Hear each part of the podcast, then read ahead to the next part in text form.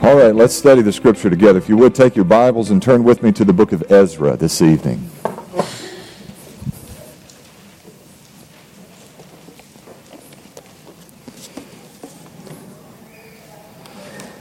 Ezra continues the narrative of Second Chronicles, First, Second Chronicles, Ezra, and Nehemiah. That's kind of the flow here, and we're brought up virtually to the end of the Old Testament period here in these historical books.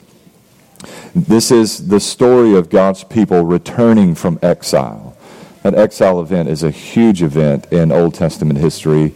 And given that it's toward the end of the Old Testament history and in the middle of the Old Testament, it can be a major event that we overlook.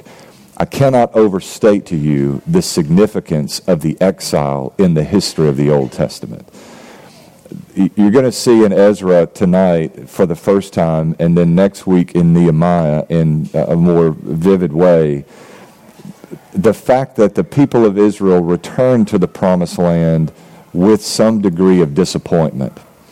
In this evening's passage, one of the texts that we're going to read, they see the foundation of the temple, and many of the elders weep at the sight of the foundation.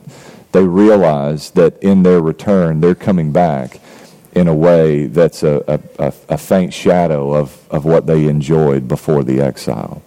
Next week in Nehemiah, we'll look together at uh, an older generation that weeps at the sight of the temple completed. It's a faint shadow of the Temple of Solomon that they enjoyed before um, the exile event. They're coming back, but things are significantly different for the people of Israel this time around.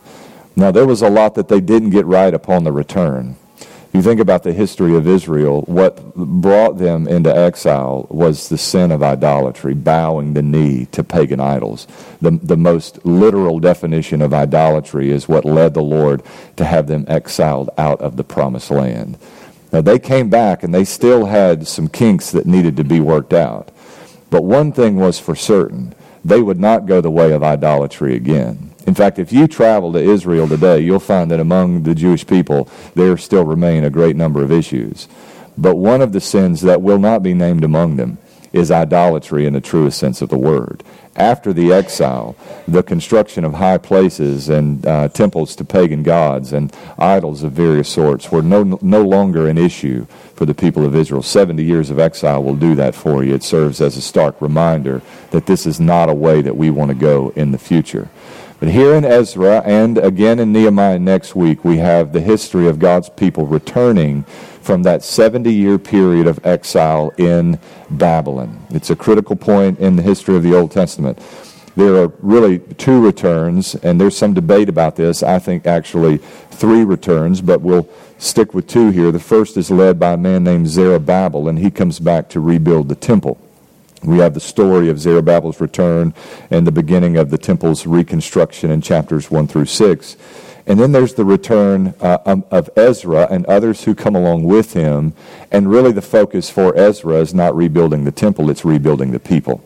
It's setting the people's heart back on the worship of the one true and living God through the sacrificial system of the temple itself.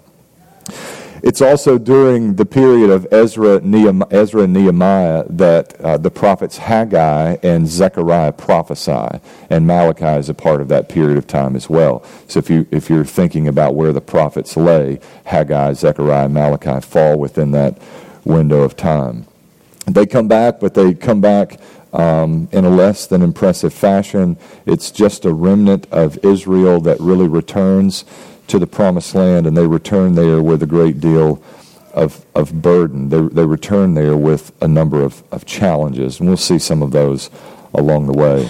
Uh, we're going to begin in chapter 1. You see under your significant events there uh, several listed, but the first significant event is Cyrus's decree. Cyrus is king of Persia. Now, there's a great deal of history that's in the background of Ezra and Nehemiah, not just here in the beginning of the book, but throughout the book. There are shifts in leadership that happen in the Persian Empire that aren't noted. You just have different kings that are made reference to as time. Persia, who is going to grant the people of Israel permission to return to the promised land. And not only does he grant them permission to return to the promised land, he grants them the resources or the revenue necessary to begin the reconstruction of the temple in the promised land and various other um, things that will be needed in order for them to be firmly established there in the land. Look at Ezra chapter 1, beginning in verse number 1. The Bible says, In the first year of Cyrus, king of Persia. Now listen to this. The word of the Lord spoke, uh, spoken through Jeremiah was fulfilled. That is the prophecy of Jeremiah. So you have a great deal being brought together here. Not only is Jeremiah fulfilled in many ways in Ezra Nehemiah, but Isaiah as well. And the Bible says the Lord put it into the mind of King Cyrus to issue a proclamation throughout his entire kingdom and to put it in writing. Y'all tracking with me? The Lord put it in the mind of a pagan king to issue a decree that would allow that the people of God could return to the promised land. Sometimes I think we get it in our head that God only works through kings that are devoted to him by faith. No, the reality is that God holds the whole world in his hands, and even a knucklehead pagan king will do what God puts in his heart to do.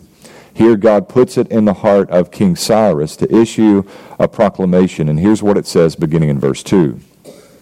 This is what King Cyrus of Persia says The Lord, the God of heaven, has given me all the kingdoms of the earth, has appointed me to build him a house at Jerusalem in Judah. Whoever is among his people may go, may go, his God be with him, and he may go to Jerusalem and Judah and build the house of the Lord, the God of Israel, the God who is in Jerusalem. Let every survivor, wherever he lives, be assisted by the men of that region with silver, gold, goods, and livestock, along with a freewill offering for the house of God in Jerusalem. Verse 7 of chapter 1 says King Cyrus also brought out the articles of the Lord's house that Nebuchadnezzar had taken from Jerusalem and had placed in the house of his gods. In so many ways, God is reversing the curse of exile. They're going to go back under the leadership of, uh, of Zerubbabel. Uh, that may not seem terribly significant to you, but if you uh, visit the genealogies of First Chronicles and Second Chronicles, those passages that we try not to snore through, you'll note that Zerubbabel is the nephew of King David.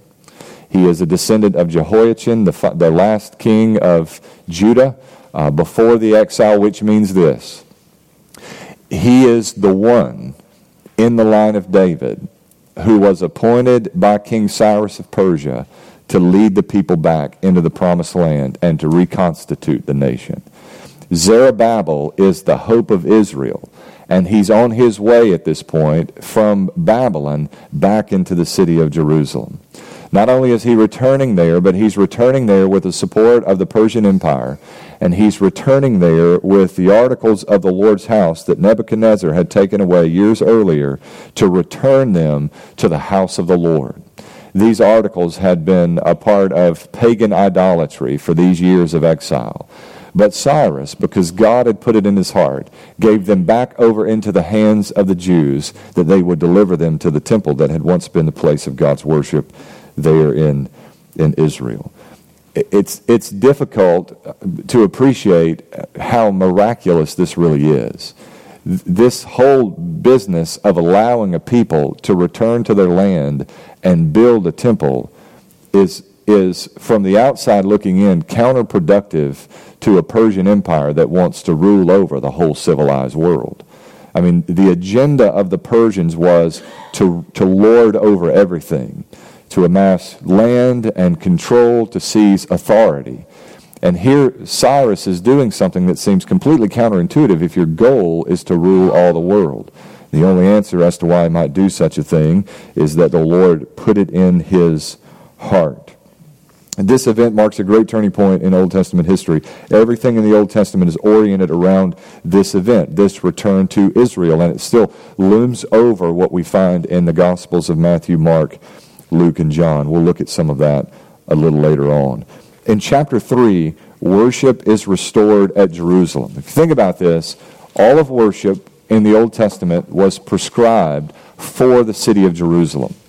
Being cut off from the city of Jerusalem, being cut off from the temple itself, meant being cut off from worship. It means that you cannot honor the ceremonial or sacrificial commands of the Old Testament. They would dare not establish a shrine or a temple in another location. That's why the northern kingdom was carried away captive. And their construction of uh, even temples outside of Jerusalem in the southern kingdom was a major problem in the history of Judah. So here they are for this 70 year period of exile, cut off from the possibility of worship they would meet and gather and they would sing. And we have a few psalms that are from that period of exile where the people of Israel gathered by the river Kedar and they would sing and they would worship and they would pray. But to really live up to the expectation of the Old Testament was not a possibility for the people of Israel so long as they existed in exile in Babylon. They return, and in chapter 3, worship is restored in the city of Jerusalem. More specifically, sacrifice is restored. And in chapter 3, verses 1 through 7, they rebuild the altar and begin the process of making certain sacrifices. Look at verse 1. The Bible says, By the seventh month the Israelites had settled in their towns, and the people gathered together in Jerusalem. Jeshua, son of Jozadak, and his brothers, the priest, along with Zerubbabel, son of Shealtiel, and his brothers began to build the altar of Israel's God in order to offer burnt offerings on it, as it is written in the law of Moses, the man of God. Now, Jeshua may not mean a whole lot to you, but here's why it's significant. Jeshua is one of a, a, a, small group of people in the oldest generation in Israel at this point who was alive before the exile who lived for the duration of the exile and now has the privilege of returning back to Jerusalem. Not only did he live before and during and after the exile, Jeshua was old enough before the exile that he was actually serving as the high priest.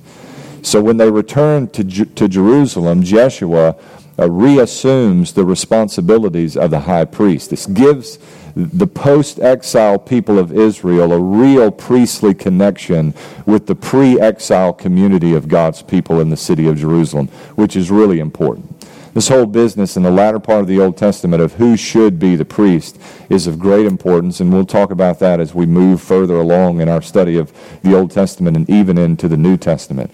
By the time you get to the time of Jesus, there is real controversy about who the legitimate high priest is in the city of Jerusalem, and there's a back and forth that happens in that 400 year period of time between the close of the Old Testament and the beginning of the New Testament, where there are various overthrows with regard regards to who the high priestly family is.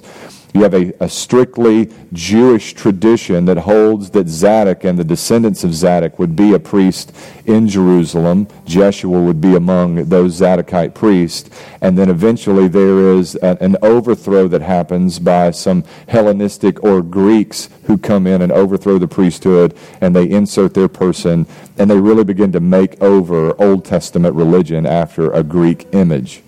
Here, the fact that Joshua returns as high priest legitimizes their worship there.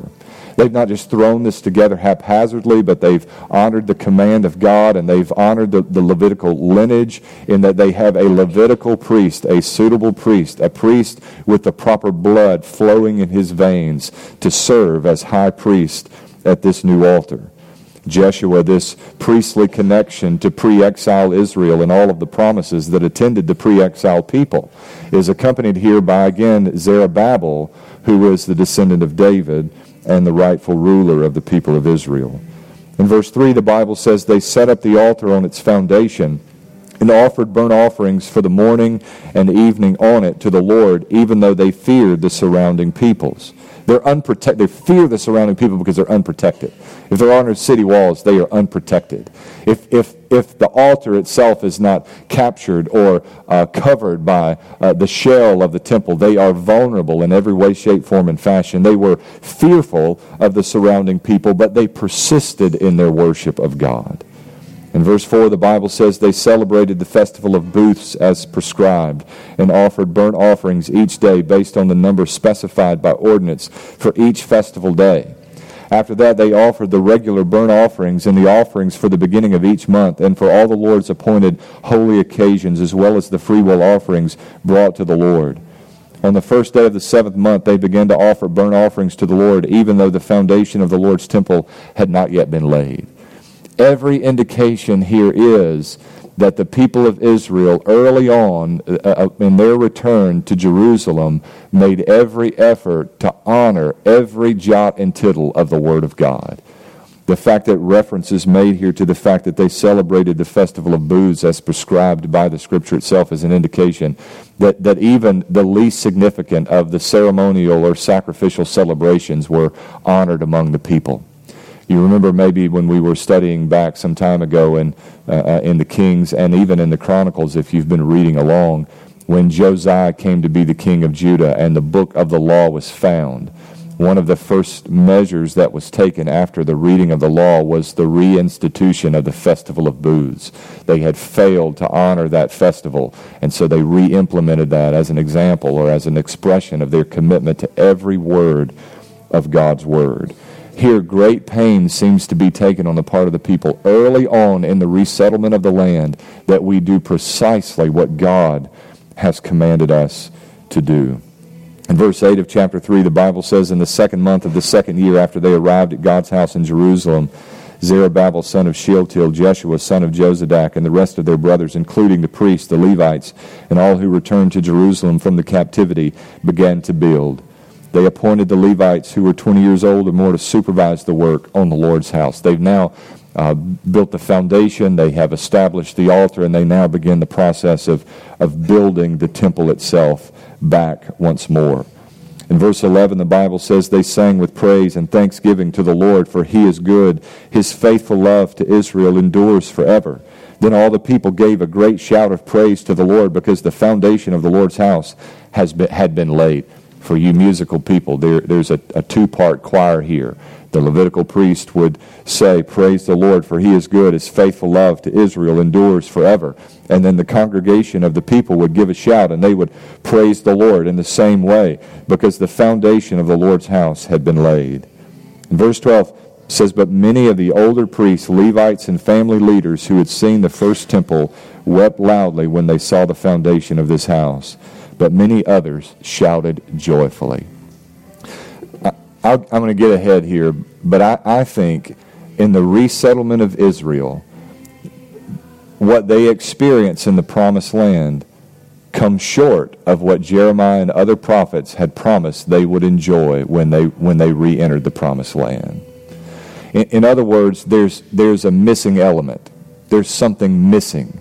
If you read what Jeremiah and Isaiah say about their resettling the land of Israel, will, what it will look like, even what Zechariah says it will look like in the years after, what we find in Ezra and Nehemiah does not match the description that those prophets offer. I really believe with all of my heart that it's not until Jesus comes riding into the city of Jerusalem on the colt of a donkey, it's not until that moment that the fullness of glory and gladness and prosperity that God had promised the people of Israel upon their return from exile was fully realized. I think Jesus represents the, return, the true return of Israel from their exile. And so, what Jesus offers the people is something that they couldn't afford by their own construction projects or their fundraising efforts or any amount of labor at honoring God's Word. What Jesus did for the people of Israel, only Jesus could do. And this, this temple, they're, they're here weeping at the foundation of the temple. It's clear when the foundation's built that it's going to come well short of what Solomon's temple was for them. But what they couldn't have understood in that moment is that one day that temple would be adorned with a greater glory than Solomon's temple ever enjoyed when one day the only begotten Son of God, not just the glory of God descending in a cloud, but God the Son in person, would walk through the gates of that temple and adorn the place with a beauty it had not known before. What, what the people of Israel had in Jesus, or would have in Jesus, and frankly, what we have in Jesus, is something our, our, our buildings, no matter how beautifully adorned they might be, could ever, ever, ever think to offer us. So there's a sense of disappointment here. Even as they return, it's not what it used to be, and frankly, it never will be again. It doesn't take long when God begins to do something great for something bad to happen. Have you ever noticed that? Anytime good things begin to happen, good things as in things from God, there's always some hardship that shows up. somebody always wants to foul up what God is doing. And that's exactly what happens in chapter 4 of our passage. And it happens in such a stereotypical way. Chapter 4 sounds like some Baptist business meetings I've been in the past few years. Chapter 4 and, and, and beginning in verse 1, the opposition shows up. And the Bible says, When the enemies of Judah and Benjamin heard that the returned exiles were building a temple for Yahweh, the God of Israel, they approached Zerubbabel and the leaders of the families and said to them, Let us build with you. For we also worship your God and have been sacrificing to him since the time King Esarhaddon of Assyria brought us here. Now, the first thing that the enemy would have done when it comes to halting the work of God is to dilute the work of God by mixing and mingling unbelievers or those not committed to the cause with the cause itself. It's a, it's a deal where if you can't beat them, join them and make them all miserable. And so they, they try to join themselves to the work. Now, there's a lot of directions that we could go here, and there's a great deal of principle to be gleaned with regards to church membership and the great value of purity within the body of Christ. There's an old adage in the newspaper business or news business in general that says the medium is the message. That is, the channel through which the message is communicated says a great deal about the message itself. I, I draw on this illustration often. My example is if, if this year you're watching a presidential debate and there are two candidates and they both say, We want to reduce the deficit one is a Democrat and one is a Republican. Now, this is not a political statement. This is just an observation based in fact. And, and the Democrat and the Republican both say, we want to reduce the deficit. You're going to know, based on that person's background, how to interpret what they've said. And the Democrat candidate is probably going to mean he wants to raise your taxes, and the Republican candidate is probably going to mean he wants to cut spending. Now, you can disagree about how that needs to happen. That's not my goal here. What I'm saying to you is that you know how to interpret what they say by their platform. The medium is the message. And I am uh, continue to be convinced that one of the reasons that we have such a difficult time at kingdom advancement in this country is because people hear what we say with our mouths through the filter of our life experience. They're reading your character into the message that you speak. So they hear us say, repent and believe. But they're interpreting that through the lens of our life. And frankly, sometimes they don't see a lot of repentance and they don't see a whole lot of faith. And so what they're left with is the assumption that they mean a nominal repentance and belief, a superficial level of repentance and belief that doesn't leave us deeply moved. When, when, when we begin to intermingle ourselves with this world and the things of this world, it, it does damage our ability to advance the gospel for those reasons and so many more, and so many more. We will never be about the business of kingdom advancement by trying to model the things that we do after the things of this world. And I got news for you the world is really good at being worldly. And the church is never going to beat the world at being worldly. So why don't we just be satisfied with being the church that Jesus said he would build? And hold fast to the principles of God's Word. We could camp here, and maybe we need to camp here for a little while, but I want you to, I want you to know, to make a mental note, that one of the first ways that the enemy will quench the work of God's Spirit in your life or the life of a church in general is by mixing with it worldly elements that may be hostile to the very cause that calls us together as the church of Jesus Christ. They said, Let us be with you. Now, what you have here is the beginning of a people group known in the New Testament as the Samaritans. You remember when Jesus met with a Samaritan woman in John 4 at that well. And the Samaritan people were hated by the Jews. There's, there, there, what I would call racist or prejudicial type issues that exist between the Jews and the Samaritans that are not right. But there's generational hostility that exists between the Jews and the Samaritans. When the Assyrian Empire came in and took out the people of the north, the ten northern tribes, they took part of the people out and they repopulated the rest of the northern kingdom with Gentile people. And the goal was that those Gentile people would intermarry with the Israelites that remained there, that it would dilute that culture, and it would, for all intents and purposes, erase them as a people. The product of those relationships are the people that we know in the New Testament as the Samaritans. So there's a semblance of Jewish religion about this people because of their ancestry. But there is also among them a mixing and mingling with various pagan backgrounds and forms of idolatry. They say, Come, let us be a part of what God is doing among you. Now, in verse 3, the Bible says, But Zerubbabel, Jeshua, and the other leaders of Israel's families answer them, You may have no part with us in, the building, uh, uh, in building a house for God, since we alone must build it for Yahweh, the God of Israel, as King Cyrus, the king of Persia, has commanded us. The people who were already in the land discouraged the people of Judah and made them afraid to build. Now, when they couldn't join with them and be a, a constant problem by virtue of their involvement, they turned to intimidation tactics. And the scripture says that they discouraged them in the work. If they couldn't be a part of it and hinder them in that way, they would just discourage them from the outside looking in. But that discouragement evolves into outright opposition and hostility in verse 5. The Bible says there they bribed officials to act against them to frustrate their plans throughout the reign of King Cyrus of Persia and until the reign of King Darius of Persia. So they were hostile against them, wanting to stop anything that they, that they hoped to do with regards to building back the temple, following after the plan that God had for them. Now, what they ultimately do, and what you have in the remainder of chapter 4, chapter 5, and part of chapter 6, is that they essentially file a lawsuit against the people of Israel. They appeal to Cyrus, king of Persia. They say, go back in the history books, pull your records, and look and see that this people, they've been problematic. They've been trouble for us for a long, long time. Go back and look what Ahasuerus or Artaxerxes said about these people in times past. They have been problematic from beginning to end. And so there's a change of course by King Artaxerxes who follows King Cyrus.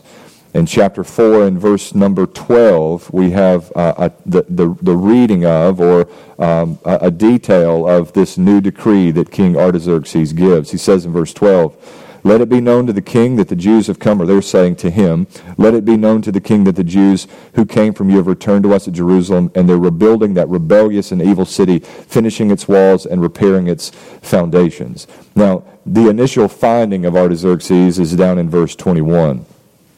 Artaxerxes says, Therefore, issue an, issue an order for these men to stop, so that this city will not be rebuilt until a further decree has been pronounced by me.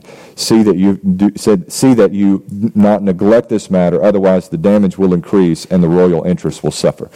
So what happens is Cyrus says, Go back and build it. There's a lawsuit file that sort of hangs out there until there's a new king in Persia, and the next king in Persia, Artaxerxes says, have them to halt the work. And beginning in verse 22 of chapter 4, there's a 16 year period of time when the people of Israel cease, they stop building the temple because of the lawsuit. Part of this is because of the fear of surrounding peoples. But there's something else, something spiritual that's happening in the heart of the people of Israel at the same time. They're, they're beginning to be motivated more by self interest than spiritual interest. And so, what happens when Haggai the prophet comes along, and we'll see this weeks down the road when we look at Haggai, is, is that he says to them famously, Is it proper that we now dwell in our paneled houses? In other words, we're living in the finest of houses. But the temple of the Lord lies in ruins. Haggai says it's, it's time to stop looking out for your own self interest and get back to the business of rebuilding the temple in the city of Jerusalem. And eventually, after a period of 16 years, that's exactly what the people returned to. Over in Ezra chapter 7, we, we ha- actually read of Ezra's return. In the outline, we said chapters 1 through 6 are about rebuilding the temple. Chapters 7 through 10 are about rebuilding the people. There is a, a, zealousness for the Lord early on in the book of Ezra. As they return, they're trying to do what God's word instructs them to do. But as is often the case with God's people, they quickly lose track. Their, their focus is lost, and they begin to look inward as to how they'll build up their own homes and, and, uh, and, and secure their own self interest over the, the spiritual well being of themselves or even of the nation.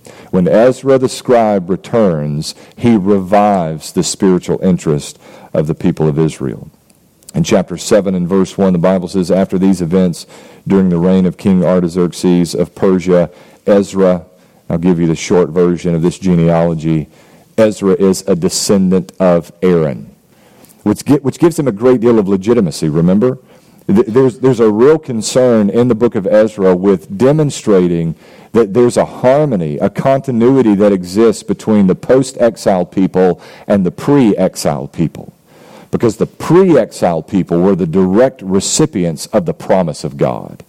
Everywhere there's a direct connection established between the post exile people and the pre exile people. It's a little parenthesis in the text that yes, the promises of God in generations past are the promises of God for the present generation as well. A reminder for us that yes, the promises of God for generations now well into the past are the promises of God for us, even in the present and well into the future. In verse 6, the Bible says, Ezra came up from Babylon. He was a scribe skilled in the law of Moses, which Yahweh, the God of Israel, had given. The king had granted him everything he requested because the hand of Yahweh, his God, was on him. In verse 8, the Bible says Ezra came to Jerusalem in the fifth month during the seventh year of the king. He began the journey from Babylon on the first day of the first month and arrived in Jerusalem on the first day of the fifth month, since the gracious hand of God was on him. Now Ezra had determined in his heart to study the law of the Lord, obey it, and teach its statutes and ordinances in Israel. Now, pop quiz. There are two reasons that Ezra is fruitful in his efforts. Anyone want to volunteer what they might be? The first is pretty straightforward, and it's stated twice, in our, twice, two times in our text, because God's hand was on him. The second is there in verse 10 the fact that Ezra had determined in his heart to study the law of the Lord, obey it, and teach its statutes and ordinances in Israel. I had a little fit in family Bible study time this week. I won't always tell you about fits that I have when no one else is watching, but I'll share this one with you. Probably because the Lord has been ready to have a fit with me about the same issue over and over and over again. Sometimes it's challenging for me as a dad to be creative about what the content of our Bible studies are going to be at night. Some of you dads can bear witness with this there are times when you know we're studying through a book and it's consistent and we'd been doing that for a while but kind of got ready for a break. And my lazy go-to is a brief youtube video and we'll watch and then we'll discuss what we heard in, in the video. Every preacher in the world is available now and snippets on youtube and smart tvs have made that very accessible. But we, we looked together uh, it was it's it's been four days now. We looked together at romans 12 specifically that where the passage says Uh, as much as is possible, be at peace with all men. And the Bible talks about not pursuing vengeance, not returning evil for evil, but, but leaving vengeance, retribution to God. Vengeance is mine, saith the Lord. And my, my fit was this we're not studying another passage at my house until we learn how to do this one. We, we, are, we are masters, and my, we are, we are, but we are too, masters of, of learning the principle of a passage without ever allowing that we be touched or moved by the content of that text. We begin to get very uncomfortable when, when it comes to pressing the application of biblical principles.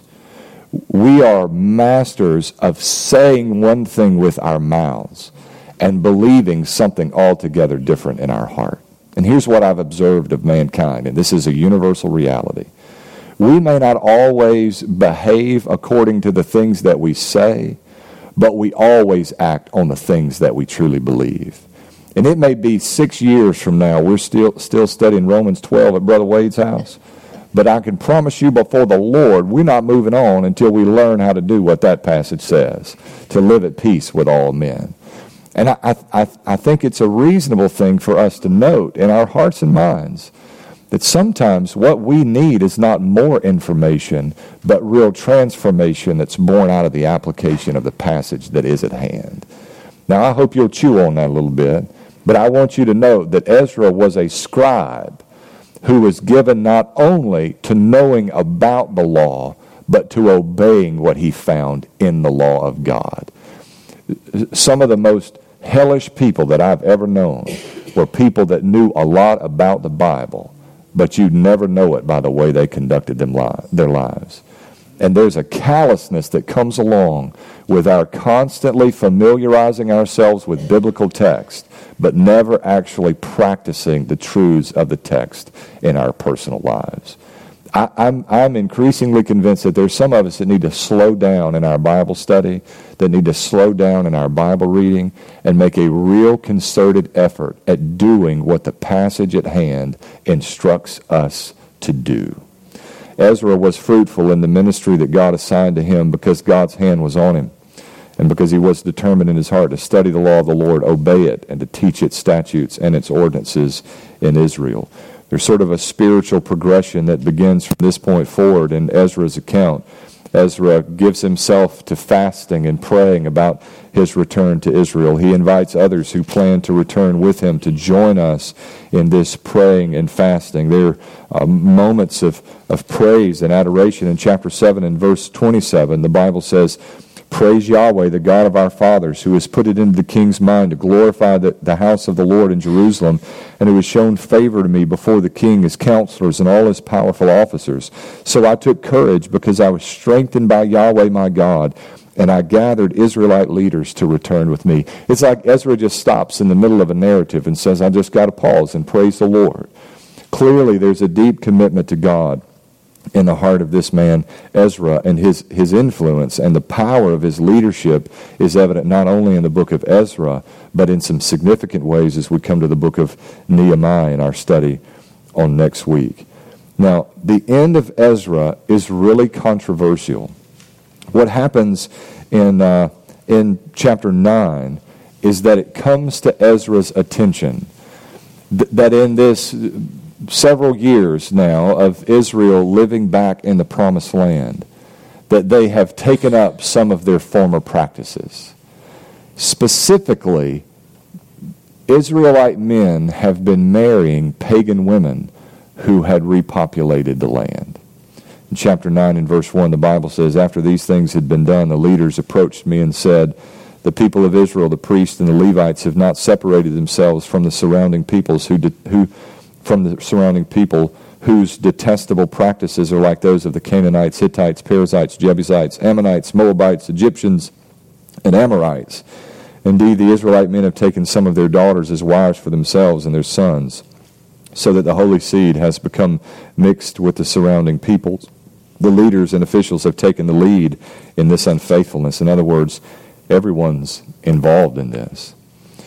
And Ezra goes before God and he confesses the sin of the people and he asks that God would give him insight and direction. And the leaders make themselves subject to Ezra's authority. They come before Ezra and they say, in essence, we'll do what you instruct us to do. Tell us what you want us to do. Now, the, the problem here is that you have essentially, in New Testament terminology, unbelievers being yoked together with, with believers. And in the end, what happens is that the marriages that these Israelite men have with pagan women are dissolved. Essentially, Ezra instructs all of the men involved or intermarried with pagan women to dissolve those relationships. Now, this is just a reminder, I think, if we need it, at how getting outside the bounds of what God has ordained in, in terms of marriage just makes all kinds of messes. And there are scenarios where there are not good, solid, black and white answers. Like I can give you one from today, from today's context. If you are a missionary in a Muslim country and you lead a Muslim man to faith in Jesus and he has 10 wives, what are you going to tell him to do with those 10 wives? In a culture where their survival is dependent upon the husband that they've attached themselves to. You see, you just, you just begin to make all kinds of messes when marriage begins to be manipulated or messed with. Now, the last chapters of Ezra are not where you want to begin at building your theology of marriage. This is not where you, you go to establish your understanding of how marriage and divorce or even remarriage is supposed to unfold. But what we do learn in the closing chapters of the book of Ezra is that anytime we identify sin in our life, we ought to be ready to take radical steps to purge ourselves of that sin. That's the message, in essence, of Ezra 9 and 10. That no matter how painful, no matter how difficult, no matter the messes that may be created by our efforts at resolution, we must do everything within our power to walk worthy of the calling with which we have been called. When it comes to the matter of sin in our life, we run headlong to holiness and we run with haste away from the things of this world. Take extreme measures to be reconciled to God when sin is discovered in your heart or even in the camp for that matter. Be ready, be willing. And, and in essence, this is what Jesus teaches in the Sermon on the Mount. When he says, if your right eye causes you to sin, pluck it out. If your right arm causes you to sin, cut it off.